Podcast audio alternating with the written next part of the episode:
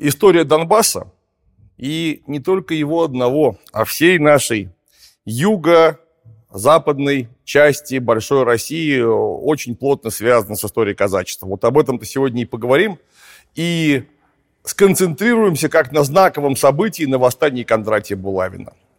Само по себе восстание Булавина кажется эпизодом, неким эксцессом, но на самом деле это чрезвычайно знаковое событие, которое рельефно и выпукло э, показало противоречия, которые возникали в российском обществе. Причем я сейчас говорю, конечно, далеко не только про территорию современной Украины, территорию современного Донбасса.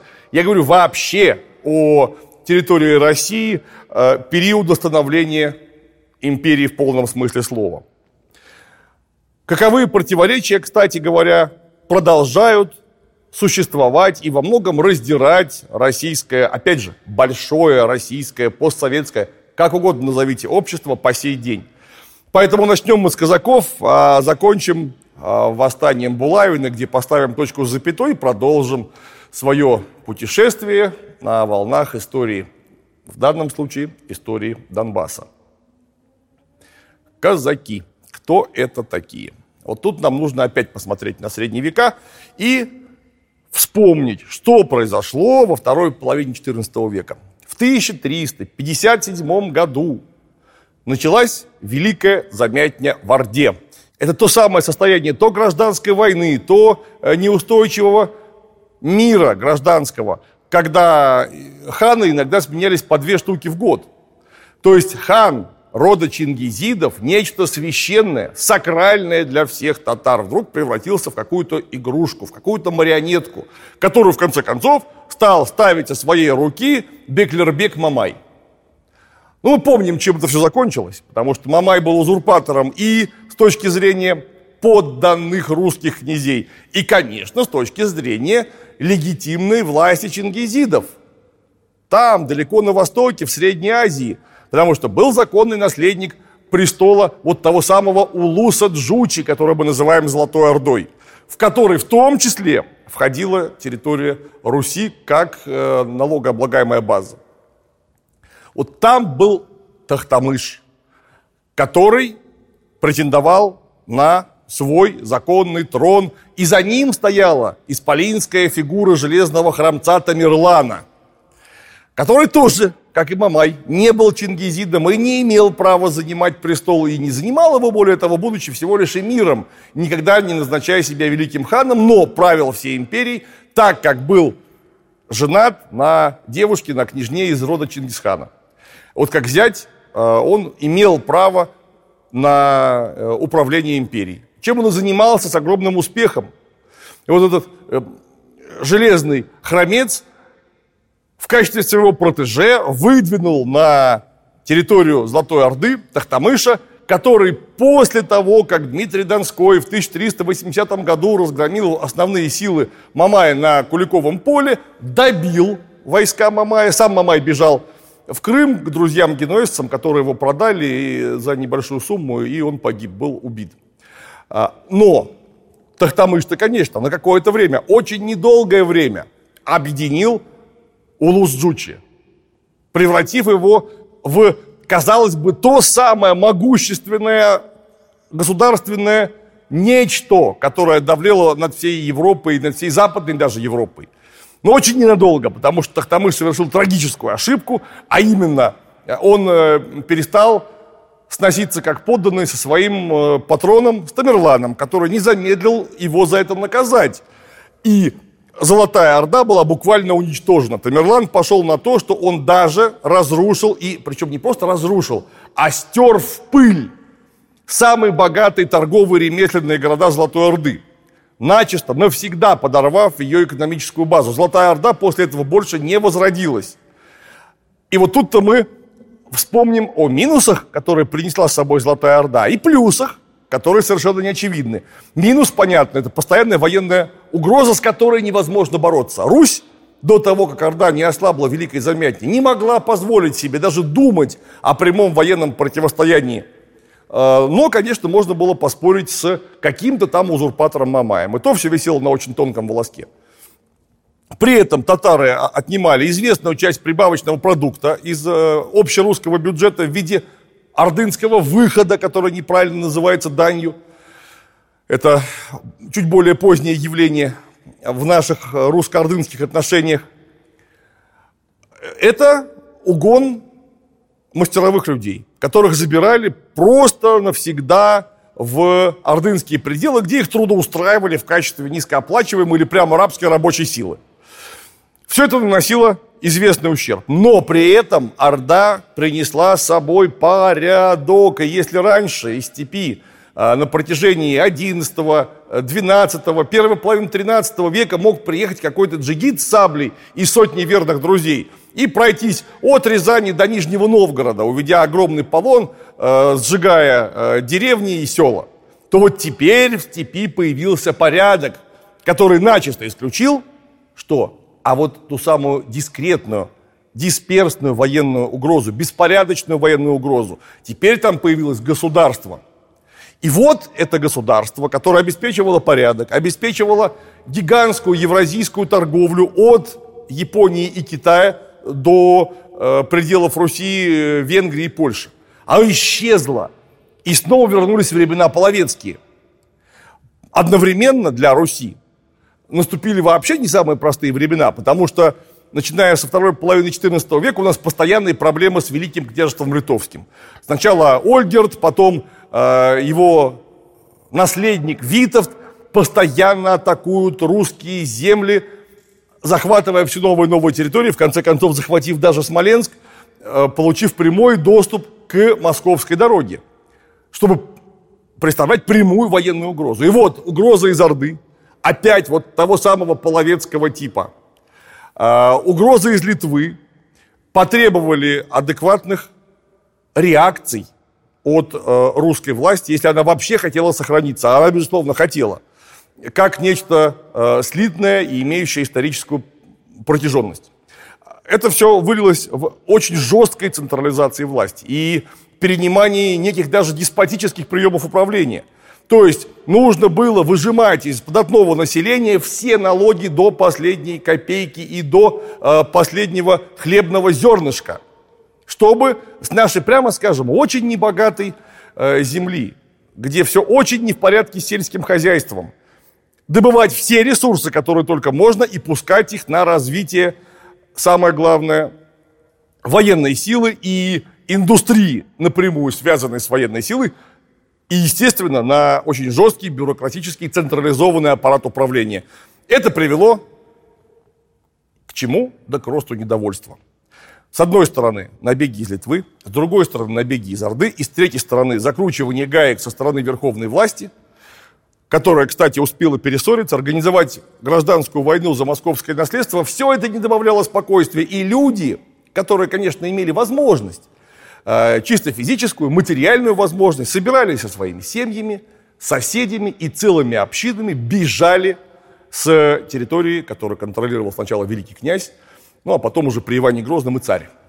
Бежали куда? А там, где нету царской власти, бежали на Волгу и бежали э, в Черноморские степи и Азовские степи, в том числе на территорию Донбасса, где эти люди занимались ловлей бобров, выворкой соли, транзитной торговлей или перехватом чужой транзитной торговли. То есть так как ими никто не управлял, они стали сбиваться вместе, потому что места-то, прямо скажем, непростые и суровые, нужно там было просто выживать. Для этого нужно подобие организации. И они самоорганизовались в некие курени, которые являются точным функциональным прототипом пиратских братств в Карибском море. То есть это вот была та самая народная военная демократия, которая обеспечивала собственную жизнедеятельность э, и так как это очень благодатная земля, там очень удобно, как мы понимаем, и в смысле торговли, и в смысле рыбной ловли. Э, это богатейшие промыслы, которые имели даже, я бы сказал, стратегическое значение в свое время. Они могли прокормить всех этих людей. И они стали активно множиться. Во-первых, за счет естественного человеческого размножения, а во-вторых, за счет того, что к ним уходили беглые люди. Причем далеко не только с территории Руси, России. К ним бежали люди из Греции, из Турции э, и так далее, кого там только не было. Хотя, конечно, основную массу составляли э, православные выходцы с территории Руси. Даже евреи там были, причем в числе именно казачества. То есть еврейское казачество это что-то невообразимое для современного обывателя. Но, однако, и такие там элементы тоже были. Причем, понятно, не шинкари и ростовщики, которые обеспечивали казаков кредитом и алкогольными напитками, но прямо казаки-евреи. Как и казаки-турки, казаки-мусульмане, все это имело место. Почему казак? Казак это старое тюркское слово, которое переводится просто как вольный человек. Почему он вольный? Ну, собственно, от чего он вольный? Так от царских налогов или от султанских налогов. Он никому не платит, он сам по себе. И вот именно это место, в том числе Донбасс, который превратился после падения той несокрушимой силы, которой являлась Орда, в натуральное дикое поле, вот по самую Полтавщину оно, это дикое поле распространялось. Вот там это стало благодатным местом для жизни вот тех самых э, сухопутных пиратских братств, которых мы теперь знаем как казачество. Но из-за того, что их становилось все больше, они стали представлять очень сильно отличную от нуля военную силу. Как, кстати, и только что упоминавшиеся нами в качестве аналогии пираты Карибского моря с которыми нужно было что-то вообще-то решать, потому что это была, а, серьезная военная сила, и б, плохо контролируемая или вообще неконтролируемая военная сила, которая имеет собственный экономический базис, собственное управление и, естественно, собственное войско, собственное обеспечение э, военным снаряжением, боеприпасами и прочее. Э, и э, казаки стали проблемой для всех соседей, для турков, для Речи Посполитой и для России. И, конечно, их как-то пытались вовлечь в свою политику. Или подпустить их к соседям, чтобы они их грабили, или привлечь к себе. Речь Посполитая выбрала э, путь интеграции части, внимание, части казачьих земель на Запорожье в собственное войско, организовав реестровое казачье войско. Э, часть казаков с этим была согласна, часть категорически не согласна, а часть, наоборот, стремилась записаться в реестр. И вот именно там на границе интересов, собственно, казачьих и польских появился Богдан Зиновий Хмельницкий, э, который явился невольно выразителем недовольства казаков с господством той самой католической польско-литовской власти на своих территориях. Началось казацкое восстание, казаки очередной раз попросились под руку э, русского царя Алексея Михайловича, и он чувствуя, что Россия достаточно сильна, в 1654 году принял статуты Переяславской Рады, которые э, передали казаков в русское подданство. Каковые статуты казаки подписали, принеся присягу царю. Но началась 13-летняя война.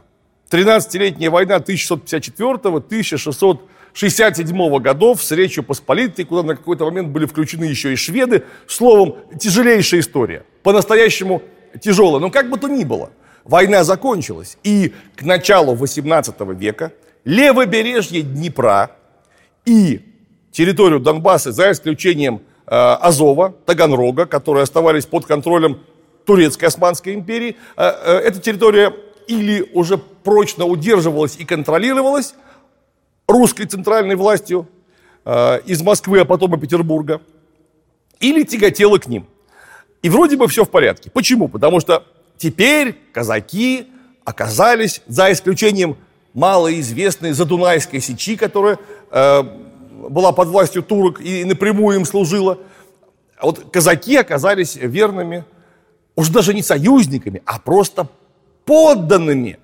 российского государства, нарождающейся Российской империи. А что такое начала 18, конец 17 и начало 18 века. Это же эпоха Петра Великого, который Россию поднял на дыбы и так стоять ее оставил. Вот. В первую очередь это было связано, конечно, с выходом к морям. Мы-то привыкли помнить только о Северной войне, самом главном военном испытании эпохи Петра Первого, но ведь было еще и южное направление. Потому что с помощью казаков, Петр взял крепость Азов, э, построил вокруг массу укреплений, Таганрогский порт создал, начал создавать Черноморский и Азовский флот. И только неудачный прудский поход, э, который чуть не закончился катастрофой, привел к тому, что все это на 20 лет опять ушло под власть Турции. Только очередная русско-турецкая война вернет э, Азов и Приазовье в русские пределы.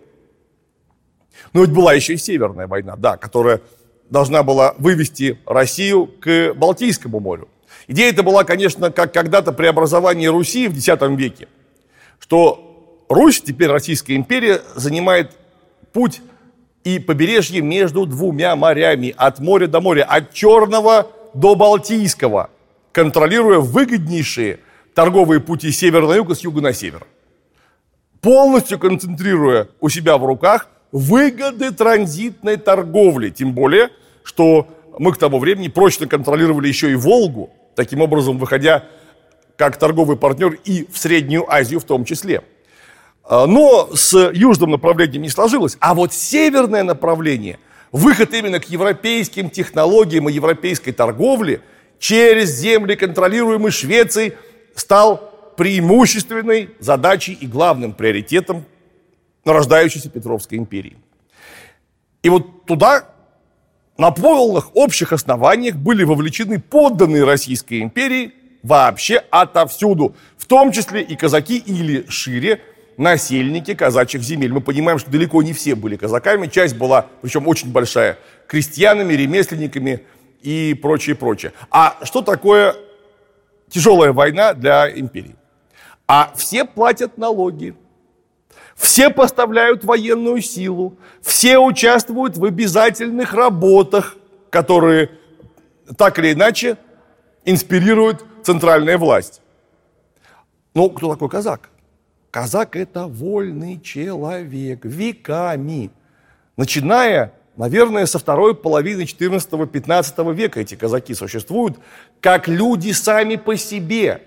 У них очень ограниченный потенциал, был тогда из-за отсутствия образования у большинства казаков, очень ограниченный потенциал понимания государственных и общегосударственных задач. Пока война касалась непосредственно их, казаки воевали, как говорят, добро и крепко, являясь людно-кодной оружием. Но как только стало нужно платить, работать и ходить воевать куда-то на север ради какой-то Швеции, казаки шведов глаза вообще никогда не видели, кто это – вот тогда возникло серьезное недовольство. Ну, мы помним историю с э, Гетманом Мазепой. Не будем о нем специально говорить, а, но это очень показательный эпизод, когда обласканный властью царедворец, старший товарищ Петра I, второй человек, награжденный орденом Андрея Первозванного, высшим орденом Российской империи, перебежал к шведскому королю Карлу XII. Зачем-то. Но вот сейчас мы посмотрим конкретно на территорию Донбасса и на казачество, которое проживало и трудилось в данном регионе. Еще раз вспомним, как пополнялись казаки помимо естественной прибыли населения. Беглыми. И давным-давно существовала формула «с дона выдачи нет». Если крестьянин или ремесленник или кто угодно, беглый солдат умудрился добежать до казаков – он оставался у них, пополняя таким образом общую численность, э, в данном случае, Донского казачьего войска. Но идет большая война. И Петр I потребовал выдачи всех беглых с Дона и гарантии того, что новых беглых принимать не будут. Вот это вызвало очень серьезное недовольство в среде казаков. Каких? Вот тут мы вспоминаем, что казаки – это давным-давно не то, чем они были в самом начале своего существования. Демократические военные микрореспублики. Там естественным образом уже выделилась казачья старшина, то есть богатые, зажиточные, как это говорили, дородные казаки. Небольшая средняя прослойка и огромное количество казачьей бедноты, в которую естественным образом вливались свежеперебежавшие казаки. Э, вчерашние беглые крестьяне, например. И вот основная масса именно вот той самой казачьей голодьбы, вот она была категорически недовольна тем, что царская власть требует выдачи с Дона. Кого? Да их самих. Там тысячи людей недавно сбежали от тягот войны и царевых подати, а также царевых работ. И вот выразителем недовольства стал э, Кондратий Афанасьевич Булавин, знаменитый а, атаман войска Донского. Про него э, было долгое время ошибочное мнение, что он родился в селе Трехдневка Луганской области. На самом деле он родился в Салтове Харьковской э, губернии. Но, согласимся, это для нашей истории не шибко важно. Почему? Потому что самое главное, он начал свою успешную казачью карьеру э, как раз на территории Донбасса. И он стал атаманом Бахмутского городка в 1703 году. Вот Бахмутский городок, это было место, где находились соливарни, потому что там были соляные озера.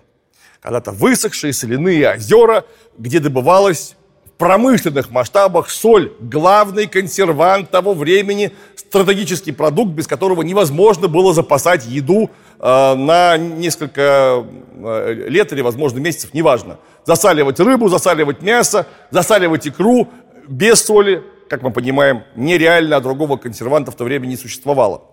И казаки, как мы помним, испокон веков добывали соль и зарабатывали на соляной торговле. Но ведь казаки бывают самые разные, потому что мы помним историю с Речи Посполитой, где было реестровое казачество, то точно такое же или похожее казачество было к тому времени и у Российской империи. С 1688 года неподалеку был поставлен Изюмский Слобожанский полк, которому много-много десятилетий спустя суждено будет стать э, Изюмским гусарским полком знаменитым, прославившимся в эпоху войны против Наполеона 1812 года. И вот Изюмский Слобожанский полк, Царев полк, полк таких э, регулярных реестровых казаков получил в собственное пользование те самые соляные прииски, на которые претендовали донцы. И Кондратий Булавин, как человек, представляющий собственную высшую администрацию, вступил в конфликт с администрацией Изюмского полка за соляные озера, за соляные прииски, где будет стоять соливарня и чья соливарня будет стоять. Э, изюмцы имели э, царский приказ, что эта земля контролируется ими, они вообще ничего не, не хотели знать о каких-то там исконных чьих-то правах, проявив крайнюю не гибкость в политическом смысле. Ну и Булавин проявил точно такую же негибкость, потому что он считал, что по обычному праву, а не по цареву приказу, это их территория, где они обязаны получать соляной сверхдоход. Именно они, донские казаки, и в первую очередь, конечно, казаки Бахмутского округа. Конфликт был очень жесткий. В конфликт вынужден был вмешаться лично Петр Первый. А Петр I в это время ведет тяжелейшую Северную войну. И он должен был разбираться, бог мой, с какими-то соливарнями. Ну, иначе это могло вылиться в серьезный конфликт. Ну и Петр I, которому, опять же, все виделось несколько иначе из э, своих санкт-петербургских империев. А как он это видел? Есть приказ царев. Есть царев приказ. Данная территория находится под расположением Изюмского полка. Они за нее отвечают. Значит, если Варних Петр I присылает чиновника, который все разъяснил. Это соливарни Изюмского полка, что явилось тяжелейшим ударом для доходов донских казаков, во-первых, и для престижа Кондратия Булавина, во-вторых. Ну и добил ситуацию Петр I а, тем, что он еще раз повторил приказ о выдаче беглых. Так как Приказ оставался приказом, он был просто на бумаге, никто не собирался этих беглых выдавать. А, собственно, как? Тогда на Донбасс прибывает царский офицер, князь Юрий Долгоруков с небольшим воинским отрядом, который начинает в одностороннем порядке проводить в жизнь приказ из столицы, а именно вылавливать беглых. За короткий срок было отловлено аж две тысячи человек, которых нужно было вернуть по месту, как бы мы сказали, по месту прописки, чтобы они продолжали приносить доход государству, которое в этом доходе вообще-то страшно нуждалось. Отряд Долгорукова базировался в Шульгинском городке на реке Айдар, небезызвестный.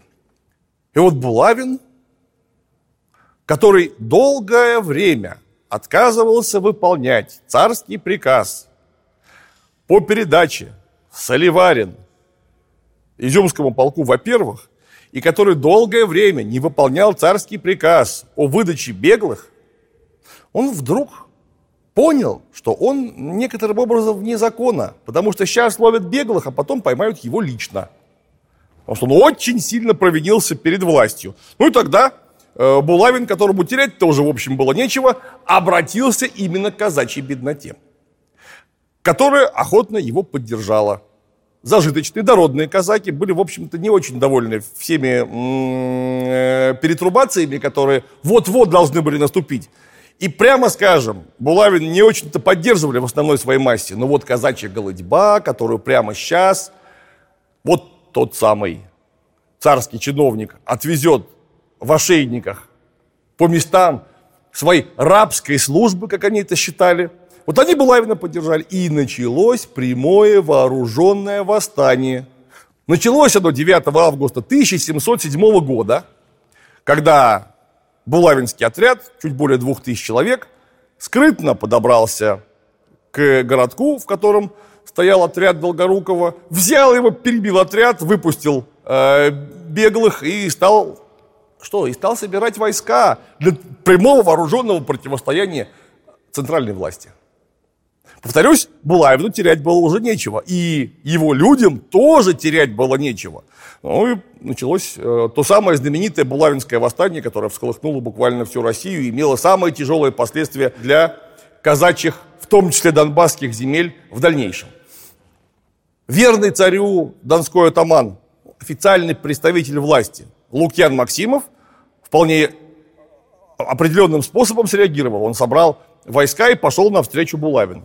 Булавин к тому времени э, значительно усилился, и э, около местечка Закатонное войска Булавина и войска Лукьяна Максимова встретились. После чего практически без боя вся эта разношерстная банда просто разбежалась после первых выстрелов, которые обратили в их сторону верные царю вымуштрованные, дисциплинированные, сплоченные казаки. Сам Булавин вынужден был сбежать к запорожцам, к братушкам, к запорожским, где прятался э, целую зиму и, как говорят, писал прелестные письма, чтобы прельстить казаков. И вы представляете, прельстил. Хотя и запорожская, это богатая казачья верхушка, не благоволила этому буйному человеку. Им не нужно было совершенно, чтобы к ним пришли карательные отряды из Санкт-Петербурга или откуда-нибудь еще. Тем не менее, часть запорожцев примкнула к Булавину, часть, очень большая часть донцов, крестьяне беглые, просто крестьянская беднота с этой земли. И вот, пожалуйте, по весне 20 тысяч человек выступило в поход. Причем э, имелось в виду идти на Москву изначально. Представляете? Идти на Москву. Почему? Да просто потому что царь поступил с ними, как они считали, несправедливо. И нужно поставить нормального, хорошего царя, который поступит справедливо. Однако, совершенно ясное понимание было, что какая там Москва, где Москва. Для начала нужно было идти на Черкасск. И вот 1708 год, конечно, это золотое время Булавинского восстания. Они умудрились э, разбить Сумский полк, они заняли городок Черкасск вполне уверенно, где стала быть временная столица восставших. И вот тогда Булавин разделяет войско на три части, каждая из которых имеет э, собственные задачи. Первая часть идет на Азов во главе с самим Булавиным. Другая часть идет к Волге, для того, чтобы поднимать и волжское казачество тоже на восстание, и вообще волжских э, людей – Э, часть идет поднимать на восстание Слобожанской Украины. И вдумайтесь, эти войска какое-то время оказываются чрезвычайно успешны, несмотря на то, что вместо Юрия Долгорукова князь Василий Долгорукий э, вместе с приданными верными казаками атамана Лукьяна Максимова противопоставляли Булавину аж 32 тысячи человек, костяком которых выступала регулярная армия, закаленная во время шведской войны. Это вам не шутки, между прочим.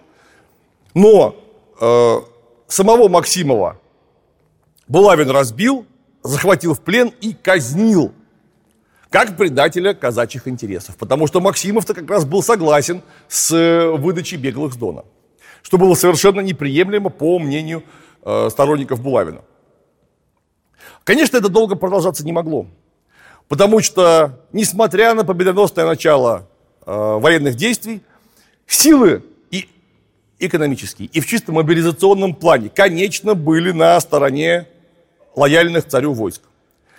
Именно поэтому, казалось бы, Булавин совершил тактическую ошибку, распылив силы на три направления. Ему нужно были то, что называется свежие силы. Ему нужно было расширять восстание. Или оно бы рано или поздно, скорее всего, рано было просто раздавлено. Ну и так получилось не очень хорошо. Почему? А потому что Булавина-то лично предала казачья старшина, которая захватила его, и Булавин был убит в итоге. Некоторые говорят, что он покончил с собой, держа оборону в избе. Но, судя по всему, его захватили и убили. После чего Булавинское восстание осталось без своего харизматического лидера. Некоторое время его соратники еще сопротивлялись. Более того, сопротивлялись долго. Остатки булавинцев еще лет 10 потом по, по Руси гуляли. Но это уже были маргинализированы небольшие банды. А восстание как таковое э, было полностью подавленное. Вот это был на самом деле очень серьезный звонок для центральной власти. Почему? Потому что, во-первых, Петр Великий, как никто, понимал, что такое информационная война и пропаганда. И, кстати говоря, в Западной-то Европе он вел ее очень успешно. Но среди казаков, масса которых не умела читать, вести пропаганду было чрезвычайно трудно. Нужно было что-то решать, во-первых. Во-вторых, это уже не для Петра Первого, конечно, был сигнал, это был сигнал в историю потомкам. Излишний гнет приводит к противодействию, которое, согласно законам физики и социальной физики, прямо обратно пропорционально действию. То есть, оказываете гнет, получите восстание. Рано или поздно найдутся недовольные и не слишком робкие люди, которые, очень может быть, поднимут вас на вилы. Это был второй сигнал. Ну и, конечно, третье – вот это то, о чем нужно было бы сказать тогда, что, видимо, не в полной мере осознавалось в силу того, что люди были свидетелями событий и не могли их в полной мере отрефлексировать. И что нужно понимать нам в современной истории, и вот тут-то нужно понимать вполне, что у центральной власти, у того, что мы называем государством, то есть, что такое государство? Это аппарат насилия в руках правящего класса может быть совершенно другая страна, чем у народа населения, которое имеется в э, собственной территории. Почему я говорю другая страна? Да ровно потому, что вот если мы посмотрим на Большую Российскую империю, которая управлялась единым государством Петра Великого, оказалось, что, например, у казаков Донбасса страна другая, чем у всей остальной Большой России. Большая Россия ведет шведскую войну за выход к Балтийскому морю, стратегически важный, судьбоносный, в самом деле нужный – и прогрессивный шаг в русской истории. Но Донбассу это не нужно вообще. Самое главное, потому что местное население от этого не получает ничего вообще, кроме ерма на собственную шею. То есть чем успешнее война, тем сильнее гнет на данной территории, в том числе на ней. И так как они напрямую не вовлечены в эти действия, то оказывается, что правильные, прогрессивные, хорошие шаги, которые предпринимает центральная власть, оказываются напрямую вредными части подданных, что учит нас ровно одному. Государство и страна, то есть территория, которым управляет государство, совпадают в полной мере только тогда, когда вся нация имеет общее экономическое хозяйство. Когда каждый актор этого хозяйства получает определенную выгоду, определенную долю с общего прибытка. Но как только вот табачок этот врозь уходит, когда власть забирает себе основные э, ресурсы, очень может быть, что общее экономическое пространство распадется, и часть людей не будет понимать, зачем нужны те или иные, даже абсолютно правильные шаги центральной, центрального аппарата, центральной власти. И таким образом окажется, что государство-то у нас одно, ну, царь-то один в самом деле. И аппарат бюрократии у него единый. Вертикаль властная выстроена. А часть людей совершенно не уверена в том, что это их страна. Потому что страна у них какая-то другая. В силу того, что все прибытки, которые получает центр, их никак не касаются вообще. Вот тут-то и есть корень того самого Булавинского восстания, которое было крайне несвоевременным. Ну, вдумайтесь, 1709 год, тяжелейшая битва под Полтавой, поход Карла XII на территорию Украины, предательство Мазепы. И тут Булавин с какими-то казаками, который поссорился с изюмцами из-за каких-то соливарин, устраивает нечто, что охватило территорию, да вы вдумайтесь, от Запорожья до Волги. Это настоящая война во время той самой шведской северной войны, которая и так не факт, что закончилась бы в пользу России – Потому что Швеция это одна из самых в военном плане мощных государств Европы того времени. Но вот ровно из-за непонимания того, что, во-первых, давить на людей нужно дозированно, а во-вторых, только общий экономический интерес спаивает нацию воедино. Если общего экономического интереса нет, а есть сверхэксплуатация, очень может быть, что люди не поймут ваших устремлений, и, например, Донбасс в очередной раз отделится от какой-либо страны. Так уже было в истории не один раз. Но история, как, как известно, учит нас ровно тому, что ничему не учит, это во-первых. А во-вторых, самым жестоким образом спрашивает за невыученные уроки.